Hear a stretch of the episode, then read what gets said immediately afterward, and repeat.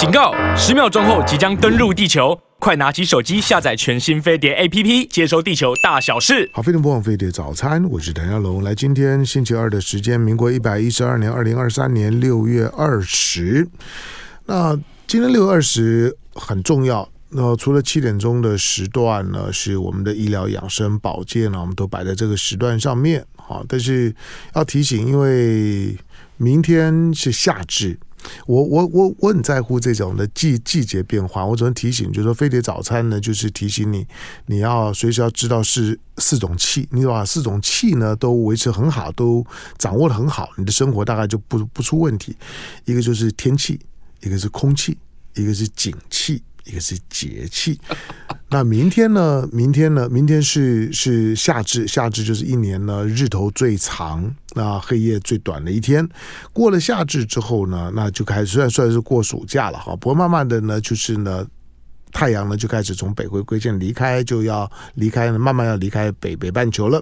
好，那虽然是盛夏时节哈，好好把握。第二个呢就是明天是夏至，但后天是端午节。今年的夏至跟端午节呢就非常的靠近啊，热上加热，所以呢在今天过后呢，你就开始呢准备进入到呢端午节的假期。好，所以呢也跟大家讲啊，那端午节的假期的时候啦，吃喝玩啦，那都是呢照夏天的生活准备。好，今天礼拜二的时间，潘怀宗的时间，长时间呢请老朋友潘怀宗。潘怀宗是我心目中的神 YYDS。哎，你知道 YYDS 吗？我真不知道哎、欸，你不晓得对不对？因为大陆，不能说大陆，就是年轻人用语里面来讲，他们常常用缩写 YYDS 呢，就是永远的神。哦呀，感谢。那拼音的话就是 YYDS， 永远的神。好 ，YYDS。好，所以潘怀宗呢就是我的 YYDS。好，那长时间呢，请怀宗呢为大家呢提供呢医学新知。当然最重要是找怀宗呢每个月呢能够来陪我聊天，同时让大家呢有所收获。来，今天呢怀宗带来的医学新知，这可能又跟很多人有关了，安眠药。对，每次讲到安眠药，我想大家这个耳朵都会竖起来。好，原因是因为。现在目前服用安眠药的人蛮多的。你比如说以我现在手上看到2021年健保署公布的数据啊，那么他就说呢，看到这个，因为我们全民健保嘛，所以健保署他就可以看到有用安眠药的人有多少，441万。哇，2300万有441万，那如果你再扣除掉小孩子的话，对啊，那不得了啊，那不得了啊，是啊，你的脑袋很清楚啊，就是你马上就知道小孩子扣掉，所以你看，2021年健保署的官方资料讲，在健保资料库上面有441万人使用安眠药，相当每5人就有1人。如果扣掉小朋友，搞不好每3人就有1人，或每4人就有1人。那所以怎么会呢？就是怎么会这么多人都？这个是官方资料哈，然后呢，他说呢，按照这个用量哦，总用量哦，大概是10亿颗哦。那他说一颗药就算0.2公分，那0.2公分很小啊。对啊。他说把它算一算哦，相当于4170座的101大楼。所以确实这个用量是蛮大的。那当然就是说，细节是还没有去看的，我们只看到健保署公布的这个官方资料啊。那另外就是像2019年国民健康署，国民健康署也有调查。他就问呢，成年人有失眠症状的人有多少？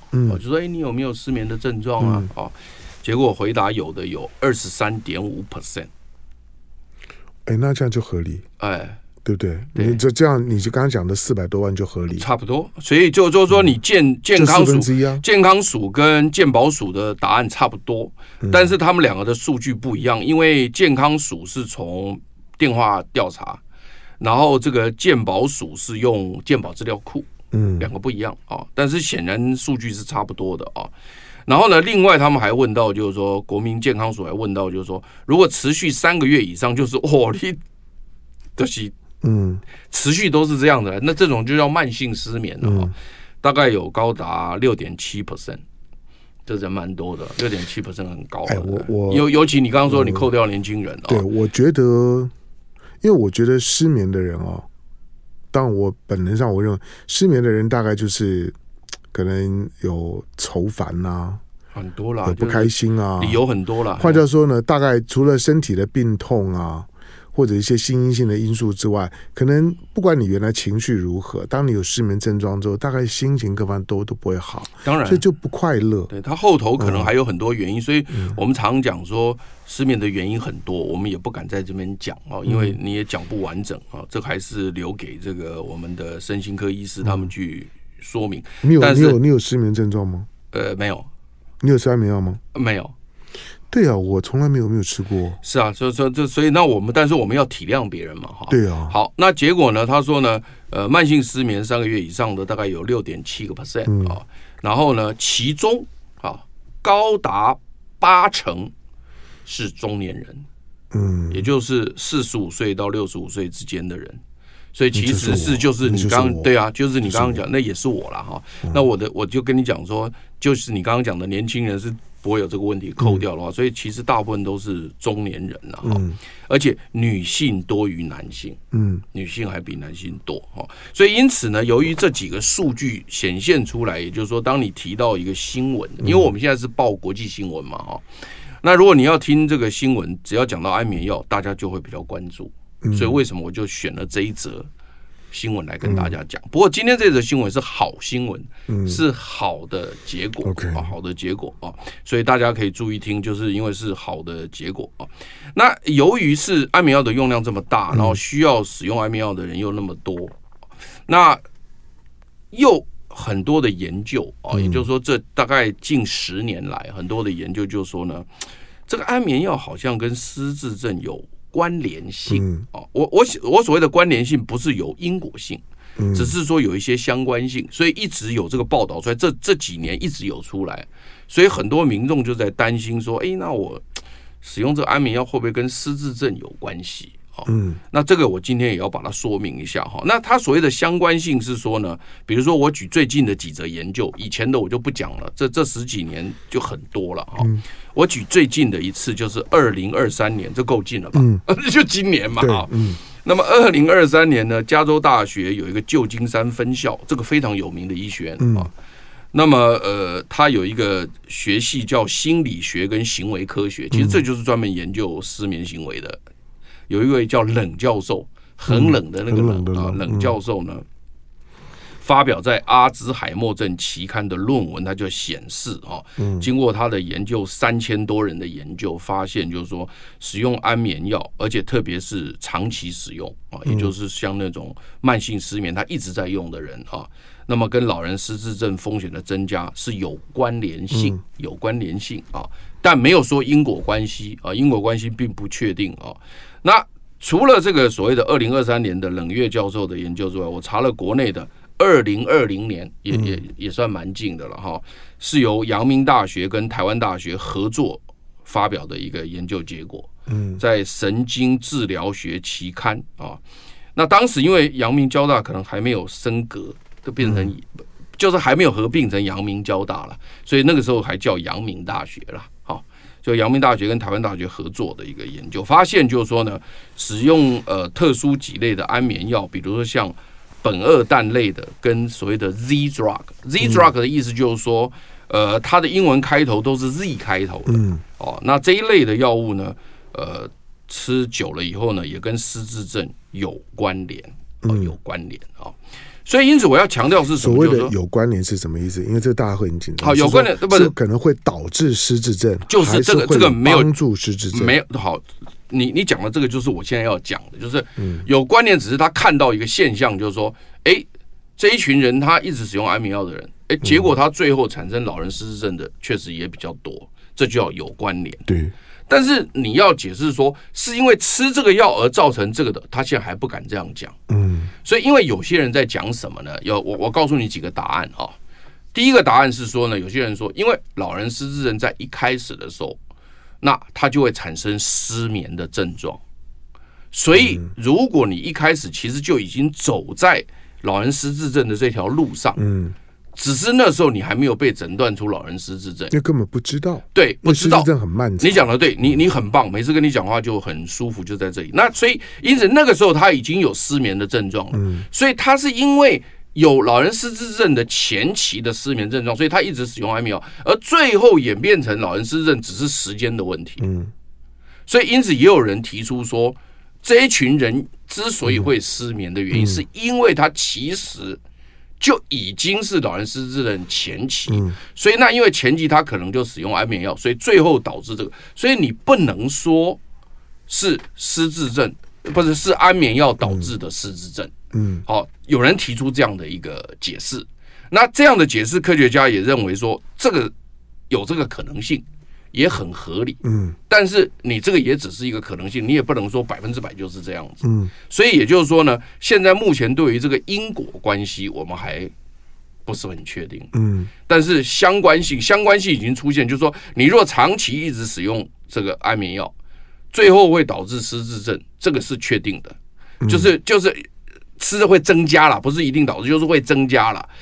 但是它背后的原因是什么？如果你去找的原因说，哦，原来你就是老人失智症的初期，那这时候你要赶快对老人失智症要去处理，对不对？那你如果找背后的原因，它可能是忧郁症，那你也可能要对忧郁症处理。也就是说，我们强调的一件事情是说，显然看起来长期依赖安眠药，后续当然会有一些情形发生，那但是呢，你不要一直去依赖它，你应该去找医生。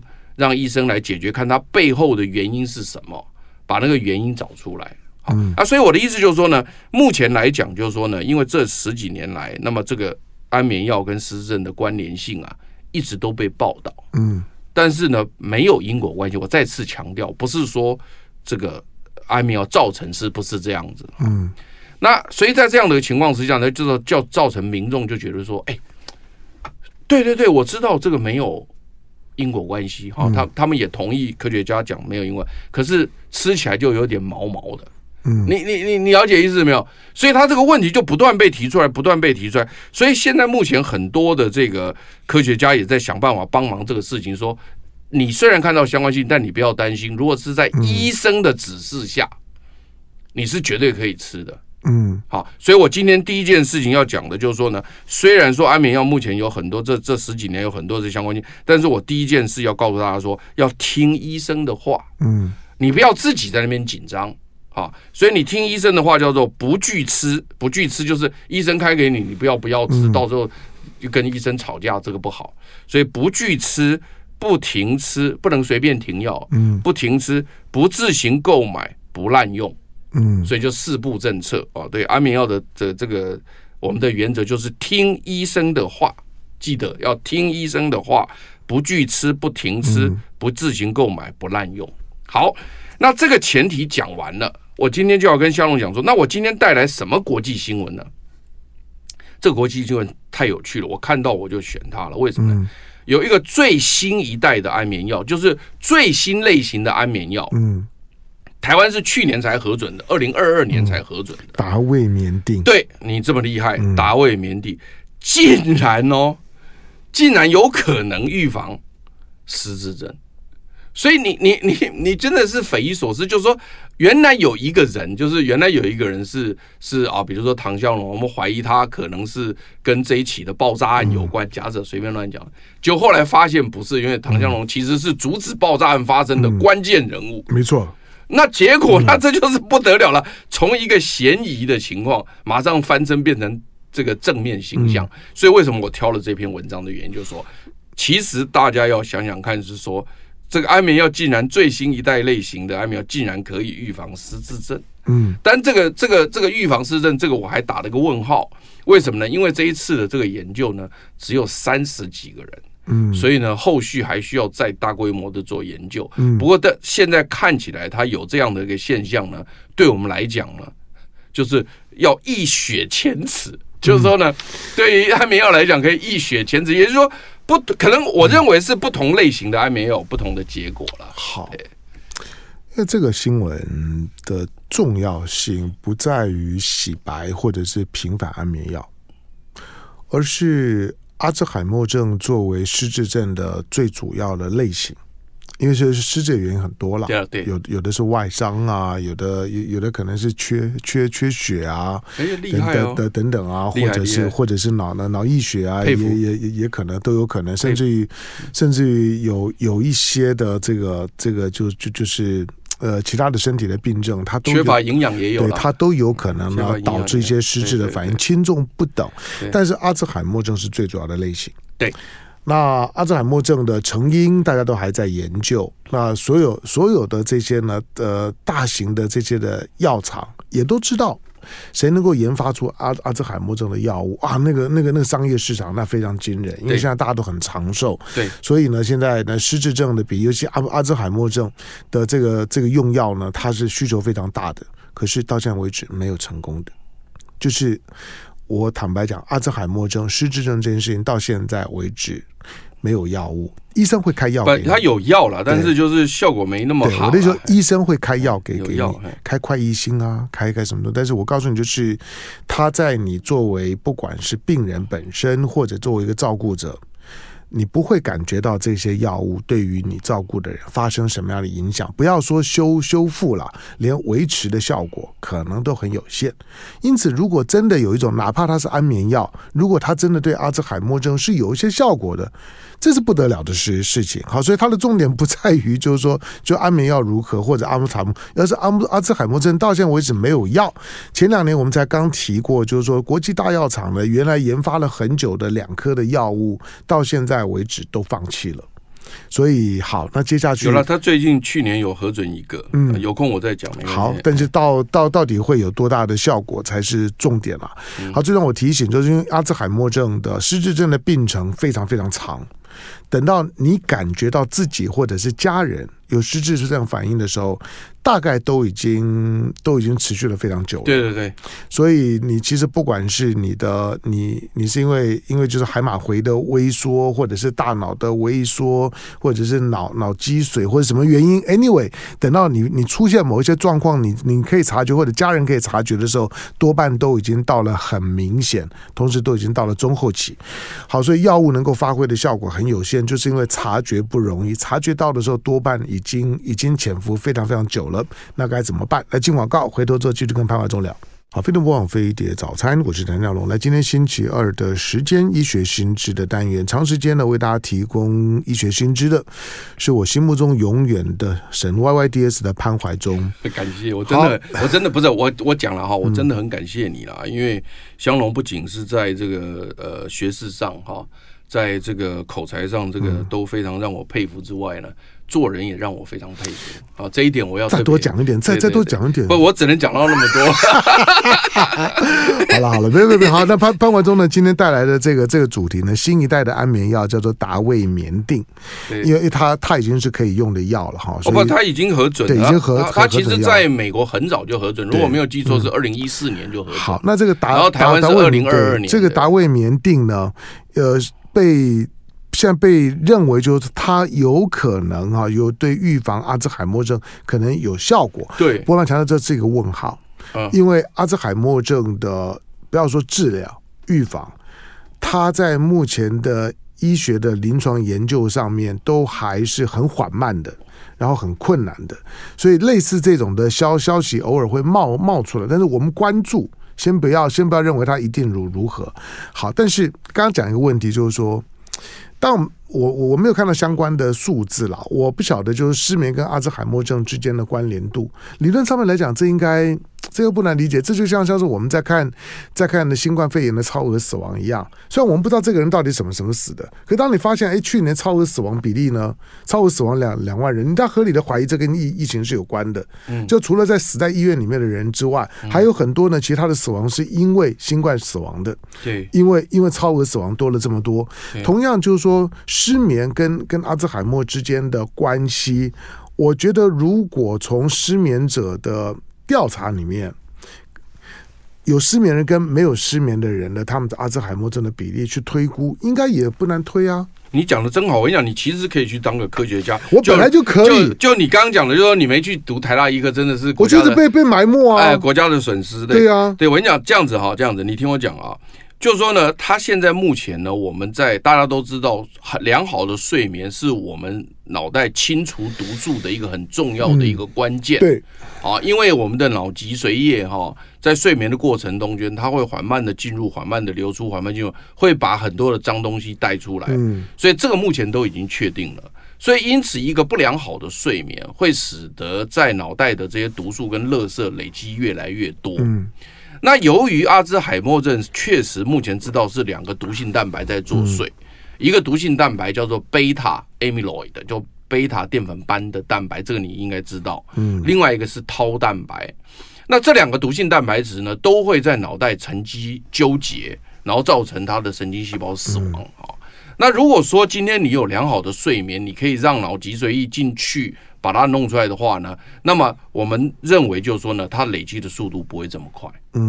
所以因此呢，阿兹海默症初期假设有贝塔 amyloid 跟这个tau蛋白累积的时候呢，如果你再加上失眠的话，那就会怎么样？恶性循环。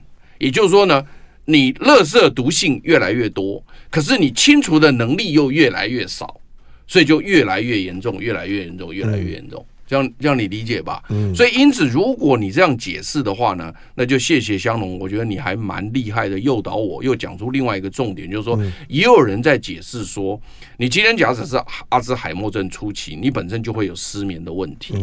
那这时候你用了安眠药以后呢，你至少还得60分，为什么？因为你若不用，你根本睡不着啊。那你还得60分的话，就表示说还至少还能够清除一些垃圾出去啊。所以最后你说，到底是安眠药帮了你的忙呢，还是安眠药害了你呢？这个东西就很难讲，说不定安眠药帮了忙啦，对不对？因为你良好的睡眠就可以清除这些垃圾啊。好，所以因此呢，这一次的研究是这样做的哦，就是美国密苏里州圣路易斯市的华盛顿大学，这很有名哦，在圣路易斯的Missouri的一个 Washington University， 跟那个在华盛顿州西雅图的那个那个不一样啊，那个不一样啊，但这个学校更好啊，这学校更好。那么他的神经学科的一个教授啊，专门做神经学，这本来失智症就是神经内科的课啊，神经内科的贝特曼教授啊，他发表在《神经病学》的年鉴啊，这是一个官方期刊，就是他们社团举办的一个官方期刊。然后呢，他发表这篇论文呢，他是这样做的哦，他就找了30个人，我看有30几个人啊、哦，然后呢，38个人啊、哦，他找了38个人啊、哦，然后呢就住进了这个华盛顿大学，不能出去了，就住进来了啊，找了这38个人，然后呢，在晚上8点的时候呢，哦，那他就开始抽这个，从这个脊髓啊，抽这个脑脊髓液。哦，当然这个动作是蛮侵入性的了哈，但是他是留了一根管子在里面，所以意思就是说呢，他之后他会每2小时都拿一次脑脊髓液，哦，然后呢，他是每一次拿6毫升，就他有留一个管子在脊椎那个地方，然后就抽那个龙骨水了哈，龙骨水啦，台湾人讲的就是脑脊髓液哦，从8点钟开始每2小时抽啊，然后呢。9点钟呢，让他吃这颗安眠药，叫做达味眠定啊，就9点钟吃，吃完之后大概过一阵子他就睡着了。那睡着之后呢，他会持续抽，就2天之内他都会持续抽，一直抽一直抽。可是到了隔天的9点，他还会再吃一颗达味眠定，也就是说他每个晚上的9点都会吃一颗。但是他抽这个脑脊髓液呢，是从第1颗吃之前的1个小时就开始抽了，然后一直抽到第2颗吃完的8个小时，所以总共抽了大概有1天半的时间。好，那但是你进入华盛顿大学要住2天，住2天啊。然后呢，他现在分成3组啊，就是38个人分成3组啊。第一组是13个人安慰剂，也就是说我给你这颗药啊，没有用处了，淀粉啊。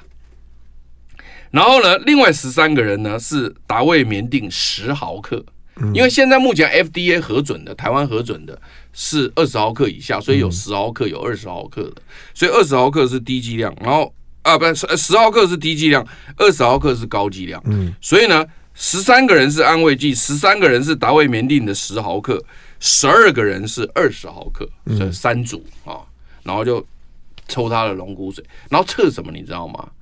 测在脑脊髓液里面的贝塔淀粉蛋白这个毒性蛋白的浓度，还有就是tau蛋白的浓度。嗯，这样了解了吧？嗯，那这两个就是指标嘛，因为这两个如果说是毒性蛋白质越多的话，你就表示你阿兹海默症正在进行当中嘛。嗯，而且事实上，如果你越多的话，对病情是会越严重，对这个神经细胞的死伤会更严重。嗯，所以他现在就利用这个所谓的贝塔淀粉蛋白在脑脊髓液中贝塔淀粉蛋白的浓度跟tau蛋白的浓度来当做它的指标，嗯，然后来看，然后跟安慰组来比较啊。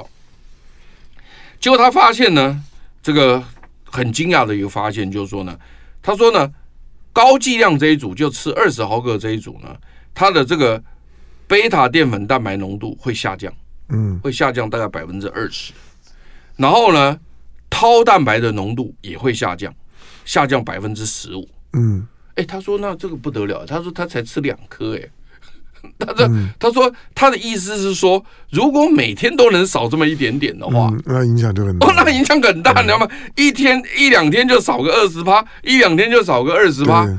哎，那少很多呢。对啊，你那这吃个1-2个礼拜之后就没有了。不是，那所以他就说，哇塞，那这个东西对他来讲是蛮有这个震撼性的，你知道吧？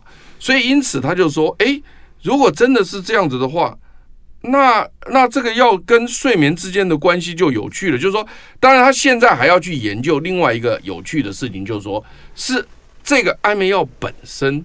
嗯，它的作用机转，因为待会你可以问我安眠药的作用机转，因为我们现在有7大类的安眠药，它的作用机转都不一样。没错。好，那是这一类特别会造成它的降低呢，还是良好的睡眠？没错，会让它降低。嗯，那当然就是说我们也不清楚以前，当然就是说现在目前我是看到这最新类型的安眠药就是食欲素抑制剂，这个达味眠定的作用机转是食欲素抑制剂，嗯，造成你的睡眠。那以前不是从这个机转来的，以前是可能作用在所谓的这个抑制性的氨基酸，就是伽马氨基酪酸这个接受体来的，所以两个不太一样。所以因此呢，后续到底要怎么做，我觉得蛮有趣的。这第一个，第二个是这位教授啊，就是贝克曼教授呢。他特别提到，他说，因为他现在只有做这个健康的人，因为他说这个是一般的，没有看到有任何失智症症状，而且觉得他很健康的人，他里面就有一些贝塔淀粉蛋白本来就存在，有一些只是浓度不高，它还会下降，对不对？他说，如果我去找这种70岁的，就是已经有发现他可能有淀粉斑块的纠结的这种人，那这种就是比较容易发生的人。然后另外呢，让他用久一点，因为他可能有这种人，他可能就有失眠的现象了嘛。那这时候呢，这个安眠药就给他用这个类型的，然后给他就像你讲的，吃比如说1个月、2个月或3个月，再观察他这些贝塔淀粉蛋白跟着看看他的情况怎么样。另外再观察他的认知情况。哎，他说那再这样这个实验就很有趣了。嗯，啊，就对于所谓的意思就是说，他现在要对于易感人群，啊，来做，而且他希望能够做长一点。所以他这一次的这个实验，简单讲是一个健康人群小规模，有没有？你会发现健康人群小规模，这种是叫一期临床，就是健康人群小规模。那他现在打算用呢，就是易感人群，或甚至是，当然了，他可能认知情况下还好，但是他已经经过一些仪器诊断，他确实已经有淀粉斑块的累积，这个也可以算是他已经得到这个病了，已经在往这个方向走了，所以就变成是有病的人大规模长期，他可能要做这样的实验。所以因此他就说呢，他虽然看到这样惊人的发现，但是呢，他不敢讲说在后续的这个所谓的易感人群，或者是说长时间的，它这个是不是效果能够维持？然后呢，是不是真的能够达到临床效果？所谓的临床效果是说，真的可以在阿兹海默症评分上面得到分数，因为你在评估它的智商时，它有个评分表嘛，那你那个评分表是不是真的能够得到分数？得到分数就是临床效益，没错。但是你现在看到的这个贝塔淀粉蛋白跟tau蛋白，它只是什么？间接指标，也就是说，你知道这个毒性蛋白质会造成它影响，你看到这个毒，可是你没有看到临床效益。那现在 FDA 就是以美国的药物食品检验局有规定，就是说呢，通常他们是希望看到临床效益，当然他们才愿意批。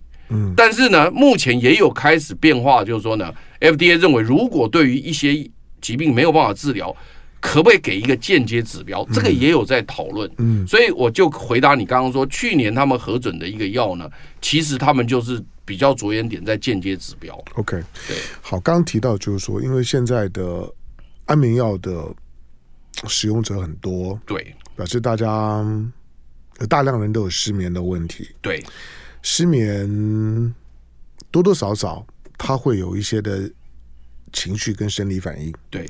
所以当一个人在长期的慢性失眠状态的时候呢，人一定都不对劲儿的，你的身体啊、情绪啊，或者说这个心情啊，大概一定都受影响，认知能力。好，那因此它到底跟失智是什么关系？好，这需要更多的研究。它可能是失智症状的一种。对，但是是不是必然也未必哈？有些人并不是，我也听过一些的，就是说失智的照顾者说呢，家人呢反而变得更嗜睡啊，也会，我不敢说。但不管怎么说，当这么多的这种的安眠药的使用类型，有的被认为就是说它可能跟失智症有关，但这也是一个问号，因为它到底是失眠睡眠品质问题，还是这个药导致的？对，那不知道。但是现在的这种的安眠药呢，刚审批的。就是说呢，新一代的安眠药呢，叫做呢达卫眠定，现在被怀疑说它可能对于呢缓和或者改善失智症会有帮助，那又是另外一个逻辑。对，好吧，那因此呢，你要先弄清楚。不过的，来，我先进广告回头之后，我还是要回到我们的听众的立场。听众听到了之后，当然会想说，哎，那我可不可以呢？如果我有失智症，有阿兹海默症，我可不可以买来吃或者请医生开？那进广告回头聊。好，飞碟播放飞碟早餐，我是谭正龙。那今天星期二的时间，医学新知的单元，长时间为飞碟早餐的听众朋友们服务。那也让我在旁边呢，可以跟着一起学习成长的是我的老朋友哈，我的 YYDS。好，那潘怀宗，好，那怀宗今天带来的医学新知呢，是新一代的安眠药呢，叫达卫眠定，它被认为怀疑它有可能呢，对于改善呢失智症或者预防阿兹海默症会有帮助。但我要强调，就后面是个问号哈，因为研究的 base 还不够大。对，好，那因此我们只是说初步来讲，哎，觉得它跟其他的安眠药的药性反应跟失智症、阿兹海默症之间关系好像是不一样的，不太一样。好，当然它有不同的机转啦。不过呢，今天的医学新知还有一个特点，就是说这个药物呢是你可以买得到。可以开的已经核准了，不能买，要医生开，要医生处方用药。换句话说呢，医生是可以开得出来的。跟过去我们谈到的某一些医学新知里面谈到的药物呢，台湾没有，或者是还不能开的。对，那个呢不一样，它不是实验用药，它是已经在线上可以开的药。对。那问题就来了，就是说，因为失眠跟阿兹海默症之间呢又有某种的关联性，所以很多的失眠的患者或者阿兹海默症患者，那一举两得啊！他如果又能够对我失眠有帮助，又能够预防阿兹海默症，那我就叫医生开。我可以这样做吗？不，现在这样子哈，你讲，我很想谢谢你啊！你讲的一个真的是非常好的一个问题啊，就是说这个贝特曼教授啊，这个不是我讲的，贝特曼教授他就讲，他说，因为这个药本身已经上市了，而且被证明是安全的，对，所以假设说有失眠的病人，在医生的评估下，他如果认为说开出这个药是合理的话，那病人也比较愿意接受，那你可以跟医生讨论，可以讨论，确实是可以这样做啊，因为有些人他可能吃这个，他情绪上比较好，那如果医生也同意，所以我还是强调是。你还是要跟医生商量，你不要就是一副好像说你比人家厉害的样子，千万不要这样子。你就是病人就是要谦虚嘛，你跟医生讨论嘛。你说，哎，那如果说我吃安眠药，现在目前安眠药有这么多类型，对不对？那如果以我的病情，我能不能使用这个类型的药？如果他说可以，那当然就没有问题。如果他说不行，你也要听医生的话，你不能去吵架，这个都不好啊。对不对？但是当然就是说呢，我们现在目前这个安眠药非常多的类型啊，目前我把它粗分成7个类型，待会我可以念给你听啊。